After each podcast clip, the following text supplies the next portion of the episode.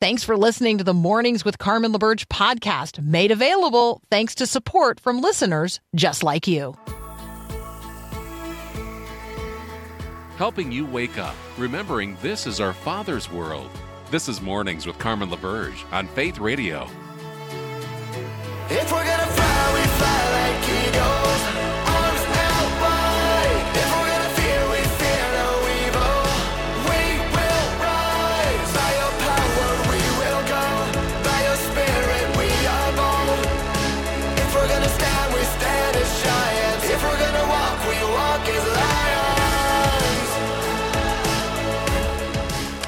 Good morning. Good morning. It's hour two of Mornings with Carmen here on the Faith Radio Network. If you missed hour one and you missed the conversation that we had about the fatherless epidemic here in the United States of America, and you missed the conversation about the documentary related to that, I'd love to send you the link to the fatherless epidemic movie, fatherlessepidemic.movie. You can text me at 877 933 2484, and I'll send you that direct link back to your phone so that you don't even have to type it in. But I want I want everybody to watch it and I want you to engage with the materials, the downloadable free materials that are also there on the website. So just text me 877-933-2484 and I will send you the link back to the Fatherless Epidemic movie.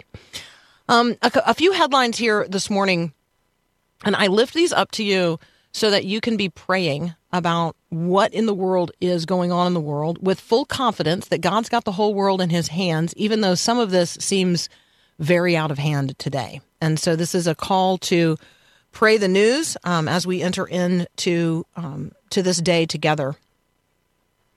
A U.S. ambassador, um, Lynne Tracy, she's actually the U.S. ambassador to Russia. She did have the opportunity to visit with the Wall Street Journal reporter Evan Gershkovich, who is being uh, detained in Russia. She got to um, uh, to see him and spend a little time with him. You will recall that he has been arrested and charged with espionage. Um, she uh, she said that he is in good health and remains strong, and reiterated calls for his immediate release. So we want to continue praying for the Gershkovich family as um, as their son is uh, wrongfully detained there in Russia. Few um, headlines related to China as we continue to pray for our brothers and sisters um, in uh, in China. Uh, last week, China upheld the death sentence of an American. His name is Mark Swidan. Um, he has been in Chinese custody since 2012. So, you know, this is 2023. So, this has been going on already a very long time. Uh, the State Department considers him wrongfully detained. They condemned the ruling by the Chinese government, which has upheld his death sentence. And there are efforts um, underway to, quote, use every tool available to see him freed. The FBI arrested two U.S. citizens on Monday who the Justice Department alleges are operating a Chinese police outpost in New York City's Chinatown aimed at intimidating uh, people from China um, who are here in the United States. So the effort is to um, on behalf of the Chinese Communist Party to intimidate people here in the United States. And so, um, obviously, harassing opponents of the Chinese government here in the U.S. and doing so online, operating what is called a troll farm. Um, is a problem. And so we're, I guess, thankful for those arrests, but also just recognizing that every single time one of these things happens, it ratchets up the international challenges that we face with the Chinese Communist Party. Um, let's add this to that mix. A U.S. warship sailed through the Taiwan Strait on Sunday after China performed live fire exercises around the island in retaliation for a meeting between the Taiwanese president and the U.S. House Speaker Kevin McCarthy in California earlier in the month. Um, there is a lot of back and forth going on in relationship to um, to China and the United States of America um, and others around the world as well. But I think that if you want to be targeting your prayers for peace in a particular direction, the U.S. China relationship is an important place to be to be praying that God would intervene, that cooler heads would prevail, uh, that a path forward of diplomacy would be found, and that we would be able to walk peaceably in it. So we're going to uh, be joined here in just a moment by Addison Bevere. The book is Words with God trading boring, empty prayer for real connection. And let me just ask this question as a lead into that conversation. Are you really talking with God when you're praying? Like, do you have this sense that this is a conversation, an intimate one? Or do you feel like, you know, you're just talking to the wall or the wind? That's up next here on Mornings with Carmen.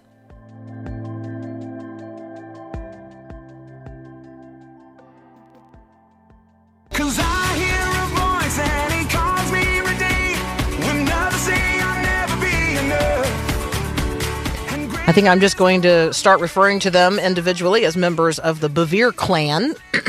Addison Bevere is back today. Good morning, sir. Good morning, Carmen. How are you? I'm, I'm well. How are things with the Bevere clan? Your dad was on most recently uh, in terms of other was? clan members. Okay. Yeah. hmm Nice. Yeah, we were talking with him about uh, the holy, well. uh, yeah, holy fear. Does that sound right? okay. mm-hmm. That that sounds right. I mean, that's my dad's life message is the fear of Mm-hmm. God. So that does not surprise me. It was a good conversation, which we're looking Yeah. forward to having a good good conversation with you today as well. Words with God, trading boring, empty prayer for real connection. Um, maybe let's just start with this. Like, why why does prayer often feel like, I mean, worse than nothing? Like, right? That's what we're. That's really what you're addressing. You're addressing the reality that for a lot of people, prayer actually feels like worse than nothing. Yeah. Well, it's one of those things where like we want to have words with God, but we often feel like we're just having words with ourselves. And prayer, Carmen, is is a thing when you're when you're looking at this Christian life, we're afraid to admit that prayer isn't what we believe it should be. And we're kind of past the point of acknowledging that it isn't what it is, or what it, we, what we desire it to be. And so we shrink into ourselves or we turn to formulas and cliches and those leave us wanting, they leave us lacking.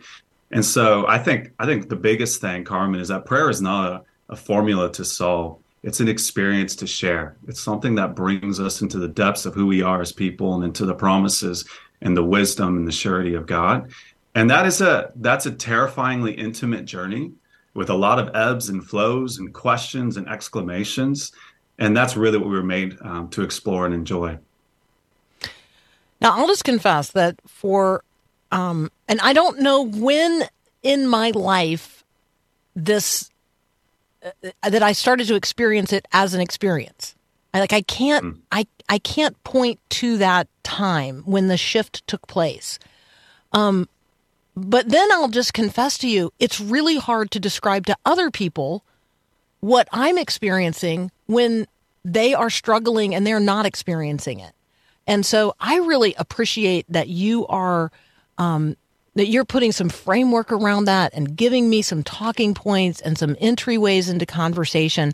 Talk talk about the audience for this book because it, it is those who are struggling with this personally, but I think it's also for those of us who are experiencing genuine conversation with God and we don't know how to help other people who aren't. Yeah. And you hit the nail on the head. You used the word framework. I don't I don't like giving out formulas. Even Jesus was very reluctant to give formulas. We've reduced the Lord's Prayer to a formula, but it was always meant to be a framework. A framework that properly orients how we engage with God and how we then engage with our world. And so for all of us, like we were made for intimacy with God. There is nothing like we often look at prayer as a mechanism to something else, to freedom, to purpose, to connection with others, to clarity, whatever it is. But the reality is, Carmen, there's nothing on the other side of prayer. There's no hmm. aim that prayer leads us to. Prayer is what brings us to the heart of God. It connects us to God. It connects us with ourselves, with each other. And that is where we we realize life at its best and at its fullest. And so in this book, I, I lay out a framework that that brings prayer out of the proverbial closet. Not that prayer doesn't belong in a closet, but it brings prayer out of the closet and lets it into our everyday lives so we can see just how human and how inclusive prayer is of our everyday lives and the seemingly mundane parts of it. I like uh, I like these questions um, in uh, in the opening conversation about the voice, and so um, as uh, as Alice and I are taking just a very very brief break, consider these questions. How can you be sure that God is talking? when you are praying. And where do we go when we need to have words with God? Have you had words with God lately? Um, have you been hearing from God as well as speaking to Him in your prayer life? Words with God, trading boring, empty prayer for real connection. We're giving away copies today. You can text the word book to 877 933 2484. Addison Bevere and I will be right back. Listen to Faith Radio live or on demand no matter where you go. Download the free Faith Radio app at your app store today. Father,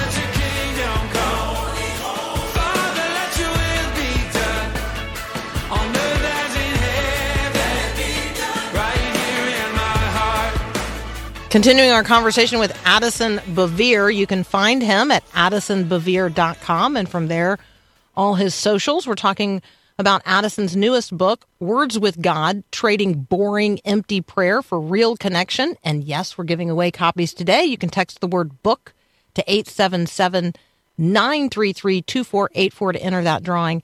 Um, Addison, um, a couple of really practical questions about prayer. Um, and one of them is about unanswered prayer. So I have a very, very dear friend. She is a prayer warrior. Her prayers are very effective. I mean, when she prays for people, things happen, life changes, um, windows to heaven are opened. But in her own life, um, her prayers for physical healing um, related to a chronic disease that she has, uh, those those have seemingly gone unanswered. Can you talk with us about what we do with unanswered prayers?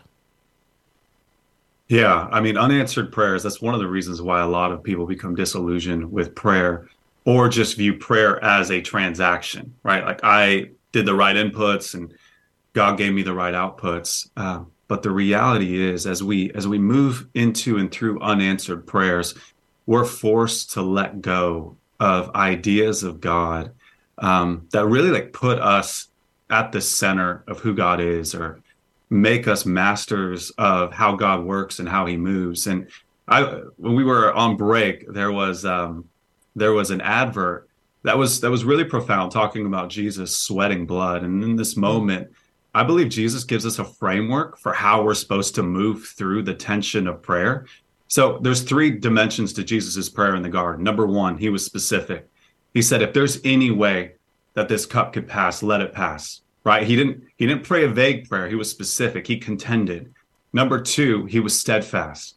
Three times he reached out to his friends his closest friends said hey pray with me. He went back and prayed again and again and again. Blood was seeping from his pores. But then the third part of it is he was surrendered. He said not my will but yours be done and if we're going to be people who mature in prayer and really start to understand the nature and the character of God, we're going to have to embody all three of those specificity, surrender, and steadfastness in our prayer. And as we do that, we start to the unanswered prayers don't always make sense. Like there are some things we're not going to understand on this side of eternity. But as we mature in those three dimensions of prayer, we start to see things differently. We start to understand why God responds the way he does especially in those moments where we have to move through our doubts. Like, look, God's not afraid of our doubts. I think of what David says in Psalm 142. He says, I lay out my complaints before you, God. God wants us to bring our doubts to Him because doubt surrendered to God transforms into faith and into a greater understanding of God's nature and how He moves and He works. And I would argue, I would argue that we really can't understand God's faithfulness, Carmen, until life's given us a reason to question his faithfulness. Yeah, that appreciating the the light after I've actually had to walk through the darkness um, is is huge. Um, talk with us about unlearning, unlearning the voice of the accuser, so that we can actually hear the voice of God. Yeah. So this is a theme that I develop in the first section of the book, which is called the Canyon. And I, I bring this theme into the next section, the temple, and into the final section, which is called the dance. And so this is so I'll, I'll give you a quick answer, but this is something that I develop all throughout the book. But but the idea is many of us we look for God's voice in the voice and the tenor of the accuser. And many of us we've been formed within the voice of accusation. And really, Carmen, there's there's three voices that will speak into our lives. Number one, it's the voice of the accuser. Number two, the great voice or the voice of God. And number three, our own voice. And the reality is, our voice is a reflection of whatever voice has our ear. And Mm. many of us, when we when we go into prayer, right? I I, I call this the, the season of moving into canyons. We we go into this place of prayer, and it feels like the only thing that we're met with is silence. And that silence is terrifying, and that silence can feel like a rejection. But the reality is, the silence is not a rejection; it's actually an invitation.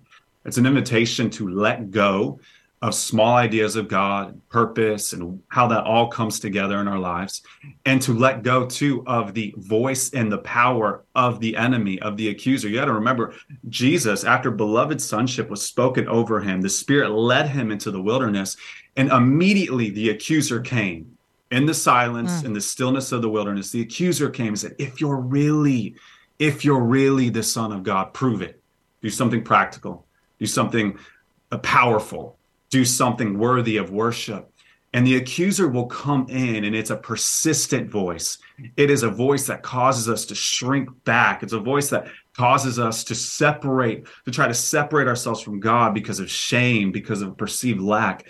Whereas the voice of God will challenge us, it will move us outside of ourselves, but it does so from a place of love and hope and faith and promise. And so learning how to let go of the voice of the accuser opens us to the voice of God. There's a there's a psalm, Psalm 65 that says praise waits for you in silence, oh you who hear our prayer. The reality is Carmen, there are words that only form in silence. And we live in a world where it is so difficult to move into the silence and the busyness and the distracted nature of our lives to move into silence and actually hear a voice that resonates with the deepest, most intimate parts of who we are and what we're called to do. We're talking with Addison Bevere. You can find him and connect with him at addisonbevere.com. The book is Words with God Trading Boring Empty Prayer for Real Connection. We're giving away copies today. You can text the word book to 877 933 2484. Addison, um, one more quick question here because I think that you can. Um, I know you can. I know you can offer this up. Like, okay, how do I get my prayer life or let my prayer life out of the closet and into Yeah. my everyday life and into the everyday world? Yeah, so good. So there's so much of what prayer is that we have forfeited because we view prayer as just what happens when we move our lips and talk to God. But that's mm-hmm. actually a small part of prayer. When Paul writes about praying without ceasing, 1 Thessalonians 5, Romans 12, Ephesians 6, this idea is our entire sense of self, our entire lives become an extension of prayer. And this is how I would explain it simply. Prayer isn't another thing to do right? Like we view prayer as a chore that we uh, have to complete a box that we have to check. Prayer isn't another thing to do. It's the thing that brings everything that we do together and the reason why we feel so fragmented and disjointed, and the reason why even the wisdom of this age is presenting shadow forms of prayer that we have abandoned as part of the prayer experience because we've limited prayer to this transactional nature. The, the reason why we're dissatisfied with prayer is because we haven't let prayer out of the closet. We haven't opened up the conversation. And that's my desire for this book. And that's what I'm so excited. And what I'm hearing from people who are engaging with this message they're like, oh my goodness, I had no idea what a significant part of my life prayer could be beyond what I thought of when I thought of prayer. Um, Addison, thank you so very much. Um, thank you for your your goodness. Thank you for your spirit. Thank you for um, your willingness to be here uh, with us today on this book launch day um, for um, Words with God. Um, can we pray for you? That would be amazing. Thank you, Carmen. Father, thank you so much for Addison. Thank you for being his Abba Father and for shepherding his heart. Thank you for opening your word to him. Thank you for um, allowing him to experience you in order that he can help others do likewise. We ask your blessing upon um, the conversations that he's going to have with others about you um, that that the life of prayer of others would be opened up in new and fresh and transformative ways. So thank you, Father, for your goodness and your grace this day. We pray in Jesus' name. Amen. Thank you so much, Addison, for being with us. What a joy. Thank you, Carmen. It was an honor. Absolutely. Hey, the book is Words with God Trading Boring, Empty Prayer for Real Connection. We are giving away copies today. You can text the word book to 877 933 2484 to enter the drawing. And uh, we're going to take a quick break for Breakpoint with John Stonestreet. You're listening to Mornings with Carmen. As I went down in the river to pray, studying about that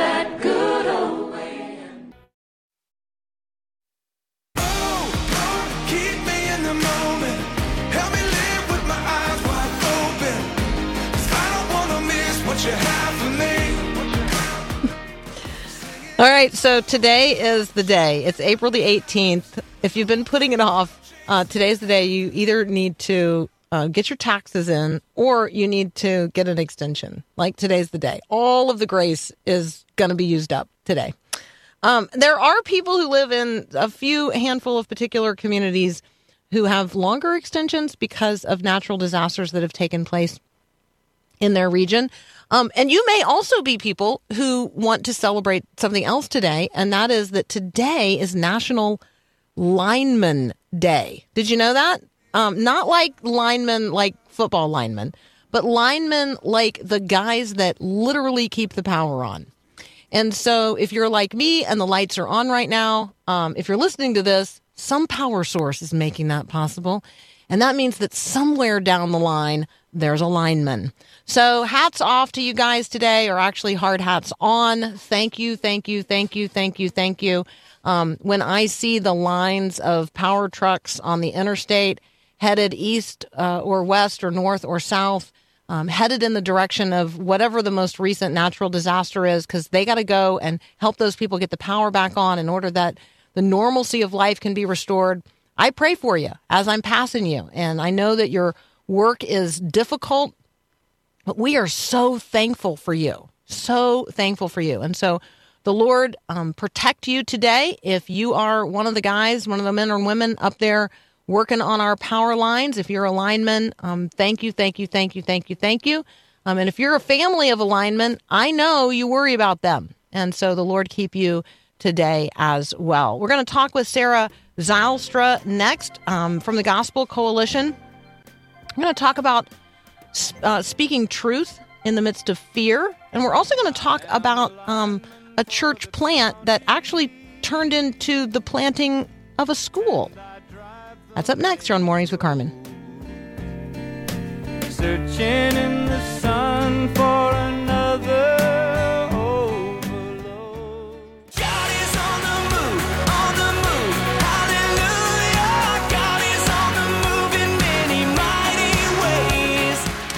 God has been uh, on the move in, in the hearts and across the community of Nashville following the just the horrendous uh, shooting that took place at the Covenant School, which is a part of the Covenant Presbyterian Church in Nashville, Tennessee. Sarah Zylstra has been um, covering portions of that story from the Gospel Coalition. Sarah, welcome back. Thank you so much for having me. So I hope you've seen the pictures of the double rainbow that God set in the sky over the Covenant School as um, parents and students were returning to the campus for the first time for a chapel service the end of last week. Yes, wasn't that gorgeous and amazing? Stunning. Stunning. Yeah, it's just stunning. Um, talk with us about this piece that you have posted at the Gospel Coalition, um, is reflecting on speaking truth to fear. Yeah. So I covered um, their first uh, church service that they had. Now remember, their church, um, the school is a ministry of the church, so the school meets in the church. Um, and so after the shooting, they haven't been able to return to that building. Or at least they couldn't for those first couple weeks. That first Sunday after that was Palm Sunday, and they met in a nearby Presbyterian church called Christ Presbyterian, um, a church that had had its own service in the morning, and then there had been a funeral that afternoon for one of the nine-year-olds, the nine-year-old boy William. Um, his funeral had been there, and then Covenant Presbyterian Church, the church, met for the first time after the shooting. And I covered it via live stream. Um, so I wasn't, I didn't, I wasn't there scribbling notes in the back. Um, I gave them, there was some space there. They also asked that media not be there, but it was a service that was just so poignant. It was packed out with people. They had not only their own normal congregation, but um, the Covenant School faculty and the um, school families joined them. A lot of first responders joined them. A lot of family in from out of town to help um, and to mourn the tragedy joined them. So the whole place was packed. And I think what really struck me about that service was just the way that they clung to the Lord. Um, the first thing that they said was, A lot has changed in this last week, but some things are the same. And they just stood on that the whole service. There was a tremendous amount of scripture reading. I wasn't even able to keep track of all the scripture that they read. Um, and a tremendous amount of singing, um, a lot of old hymns. Um, he will hold me fast, a lot of songs. Um, I would say um, I counted up 13. Some were instrumental, some they sang together, but there was at least 13 songs throughout this service. They just kept going back to scripture and to song, which I thought was really interesting. Um, I live in the greater Nashville area, and um, Christ Presbyterian Church has hosted um, lots and lots of uh, of not only the services but um, all kinds of recovery events and vigils. Um, and I think in part because it's probably physically the largest um, of the of the PCA churches in our city. Um, our the friend of this show, um, uh, Scott Sauls, is the pastor there. For those of you listening and want to make some of those connections in your mind. Um, one of the things that occurred to me as we were driving to church, we drive past Christ Pres on the way to the um, the church where we worship, and you know, out there on their sign, um, right next to the road, you know, it still says, you know, our, uh, you know, I can't remember exactly what it says, but it's like our hearts and prayers are with our covenant family or something like that. And one of the conversations in our car, Sarah, was like, when, when, when and how do you change that sign? Like, right? Because this process of grief um, is so real. And that church sits in the, you know, in a neighborhood where a couple of the victims lived. And it's just you know like how do you how do you get to the place where you change that sign? So i just think that there are lots of conversations that we can have with one another about this process um, and about the truth and the reality of god's unchanging love and his fidelity and faithfulness um, and how we're called together in community in the midst as individuals now have to walk back out of the valley of the shadow of death. Like it's a it's a process and this is a um, you know this isn't the only city in the in the country dealing with this. The people of Louisville um, and now um, uh, you know people in Alabama. Like there's so many communities that deal with these very very tragic events, and recovery takes a long time. You know, I was even thinking that when uh, when I was first covering this service, I thought, how could they ever go back to school? You know, like how could this, how could they even gather again? I was like, I, I thought maybe they'll just wait till next year. It's already April. Maybe they'll just write off the whole rest of this year. I don't even know how you could go back and see those people, especially the classroom that lost three kids. Um, but they're back today. Um, so I think it's just different for every community, probably different for every individual and how they grieve through that. And I guess I guess we just have to have tons of grace for the different, the way that God uh, helps people move through this at at different paces. No, that's exactly right. That's exactly right. Um, let's talk about another piece that you have posted at gospelcoalition.org. Again, we're talking with Sarah Zylstra. Um, this one is Planting Pivot from church to Christian school. Tell us this story. Yeah, this was so interesting. Um, so there is a church called Crossway that is, oh, uh, so I'm in Chicago, and so it's about an hour north or so. There's um, the sprawl of Chicago basically connects with the sprawl of, of Milwaukee, and, and it just keeps going up and up. So somewhere in the middle there, there's a church, and they wanted to plant in a, in a, a neighborhood in Kenosha. So if you if the name Kenosha sounds familiar, it's probably because of Kyle Rittenhouse. Um, in 2020, they had some uh, police shooting and then a lot of riots, and then in the course of that, Kyle um, shot a couple people and killed them during the riots, and his trial was. Uh, broadly covered. So um, in that neighborhood, that that all that took place in around in and around this neighborhood, and so this church had already been there. So our church planter was working with an after school program they had, and he was taking his time, um, trying to learn the neighborhood, trying to figure out, you know, what's the when can I plant? What's the best way to plant? What does this neighborhood need? And after his whole neighborhood fell apart, he was just grieving. And his friend sent him an article about uh, it was actually a Gospel Coalition article I had written about John Piper's neighborhood in Minneapolis, which did the exact same thing after George Floyd.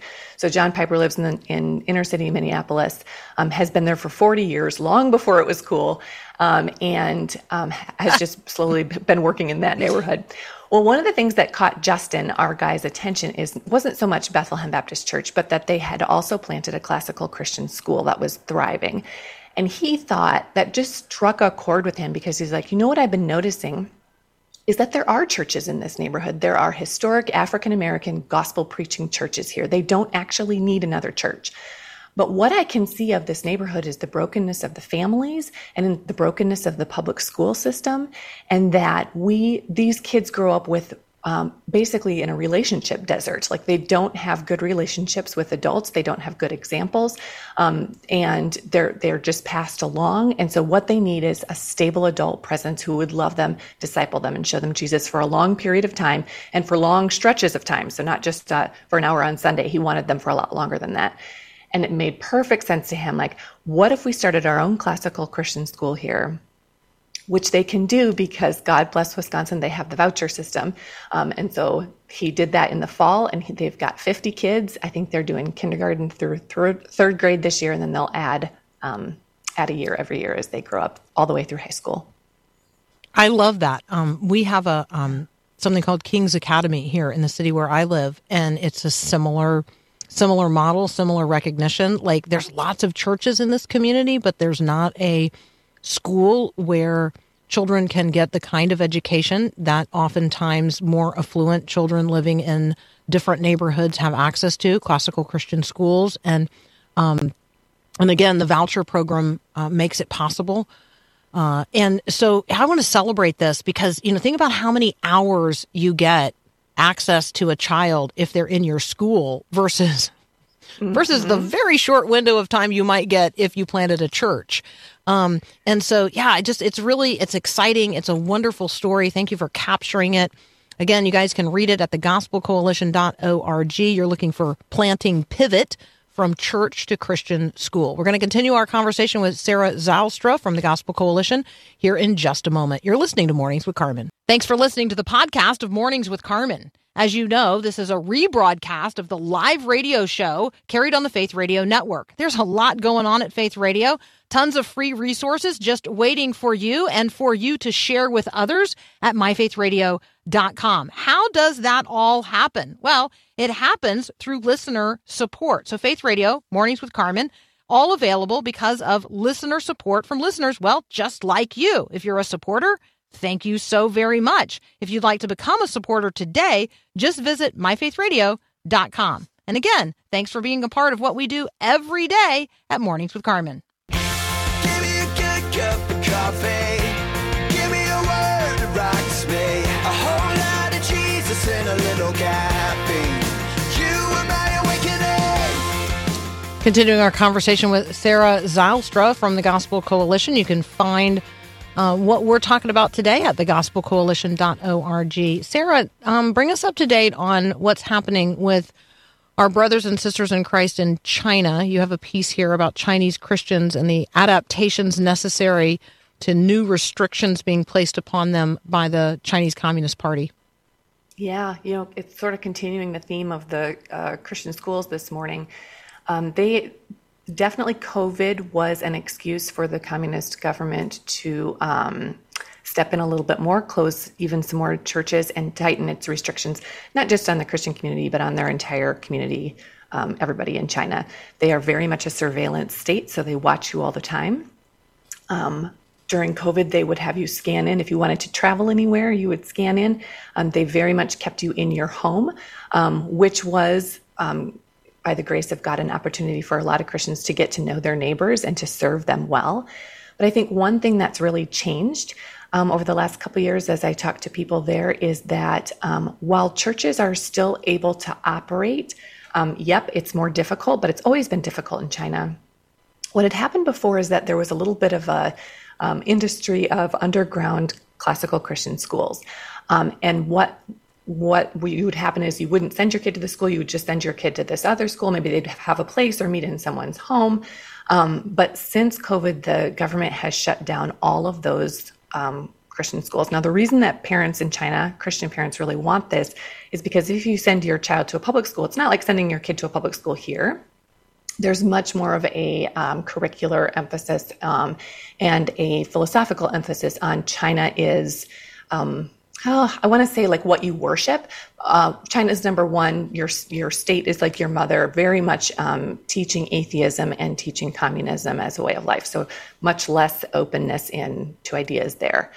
So if you don't want your kid to go to school where there will be uh, taught for eight hours a day to be a atheist and communist, um, you can see how it would be really attractive to teach them something else. Well, since all those schools have been shut down, those kids um, need to find something else to do. So some parents are trying to homeschool them, um, but which is also illegal, and there are very few supports. Very much not like the way it is here, so that's extremely difficult for parents. Another thing they can do is try and um, mainstream their kids back into the public school system. But here's the impossibility of that. Once you don't sign your kid up for kindergarten, um, they don't get a, a student ID. so this is an ID number that lets them go to school for free. So if you are rejoining, like the pastor I talked to, he he said we're for now we're sending our kid to this to a public school that's bilingual, but we have to pay tuition for it because we did not get that student ID for him. He's not in the system from kindergarten on. Another thing is that if you don't have that student ID, you can't take the entrance exams to go to college in China. So at some point, you're going to hit a ceiling where you're going to have to um, either stop being educated or to go overseas to get your education. So a lot of pastors are and Christian families are facing this dilemma of do we put our kids back into this broken system? Or and this is a choice a lot of them are making do we leave the country with them or have them leave the country to go get mm. their education outside of the United States? Now you can imagine this is an excruciating decision for families because they have to decide then do we try and go with our kids? Do we send mom with the kids? Does dad stay here and work um, do we all try and get a job somewhere else and all immigrate together so we can at least stay together, but then we're leaving our country and our friends and our church? For pastors, that's harder yet, right? Because pastors, all your people are there and you're committed to your church and you want to love them and walk with them through this. Um, and that can feel like an abandonment. And so I think that is the question um, that Chinese Christians are facing most crucially right now. Um, all right, we're talking about people who live in in China, um, right? We're not talking about people who live in America, or did I miss something in here? Nope. This is this is people who live in China.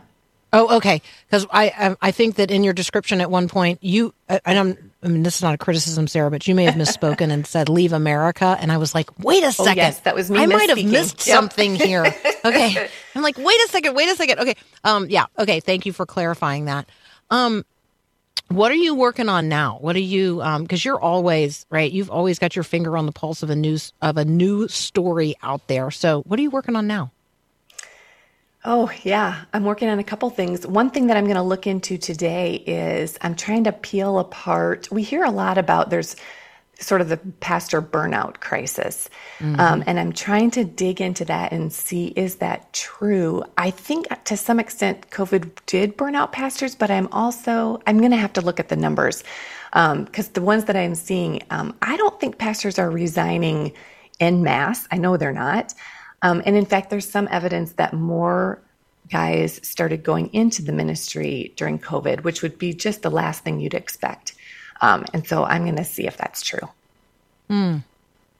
I love how God calls people into ministry. Um, mm-hmm. We had a conversation earlier today um, with um, with a guy named uh, Eric Swithin from something called the Alliance for Ending the Fatherless Epidemic, mm. and and I thought to myself as he was talking, I'm like, I'm just so I'm just so glad God's got this guy like right? And yeah. other guys like him. Like i and again he he um you know he talks about having gone into the uh into the marines and then after he came home from that you know he went to college and because you know he's good at what he does and a good thinker he was hired into an executive position and then as a consultant. And he's like i mean i was i was just dying in there. I'm like i'm in a box. I'm like in a literal box. And and then god really got hold of him. And now he's in full-time ministry. And you know, he's not a pastor of a church, but he heads up this alliance to end the fatherless epidemic in America. And I'm just like, I'm just so thankful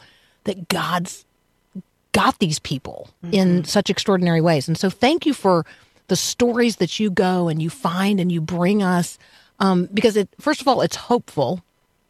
It's helpful to be informed, but it's really, really hopeful, you know, when we have this story like the one out of Kenosha, where, you know, this person thought God was calling them to plant a church, but that's not really what the community needed. The community really needed a classical Christian school. Well, you and I both know you got a ton more influence over the life of a child if you've got them every day of the week for several hours than you would if you just had them for an hour, maybe every Sunday or every other Sunday or once a month. Like it's a whole different ball game. So thank you for the stories you've brought us today, but thank you for your ongoing work and the stories that um, you continue to to go and cultivate. It, it is a blessing to us. Oh, good. It is just a joy to watch God work. Um, yep, and you got to think he he created Eric from the beginning, like he knit him together in his mother's womb for this purpose, right? And he's doing that with all of us. Of like, what is it that he's calling us to right now? What did he make us for? Well, we're so glad that he has um, made you to bring forward stories, and we're thankful that you've found that calling and that you're living it out. So that's Sarah Zylstra. You can um, follow her at the Gospel Coalition. You can read the stories that we talked about today at thegospelcoalition.org. You're listening to Mornings with Carmen. I'm Carmen LaBerge. This is Faith Radio. So let your kingdom come and your will be done on earth as is in heaven. All right, we don't want you to miss a minute. And uh, apparently, at least in the experience of Joe on the text line, um, his um, his feed's been skipping. So there you go. If your feed has been skipping, I'd like to hear from you. Let me know what your experience of the audio has been this morning. You can always text me at 877 933 2484. And hey, Faith Radio's spring fundraiser is next week. So please be praying with us in advance. Um, please be preparing to share your story and um, and share your resources as God leads you. So let's be let's be praying in advance for how we're going to participate in next week's Faith Radio Spring fundraiser. And you may be saying to yourself, "Hey, last year or last fall, I was thinking to myself when you know when one of those matching hours was being offered, or maybe a matching uh, half hour." And you thought to yourself, I could do that. I could offer up a, a, a matching gift and challenge others to give. Um, you know how encouraging that is. So if you are in a position to do that and you feel so led, could you reach out to Carter Dreblow? You just email him, carter at myfaithradio.com, carter at myfaithradio.com, and say, hey, I want to do a matching gift during the spring fundraiser. Thanks again for the time shared together today. Love it if you'd share the show with someone else. If you've not downloaded the app, text the word app, APP, to 877 933 2484. It's been fun to be with you this morning. I'll be praying for you as you walk your faith out into the world that God so loves, and I'll pray that you do so in ways that honor Jesus. You be praying the same for me. And we'll see you right back here tomorrow. Have a great day and God bless. Thanks for listening to Mornings with Carmen LaBerge. Podcasts like this are available because of your support. If it's important to you to hear things that encourage your faith, click the link in the show notes to give now. And thanks.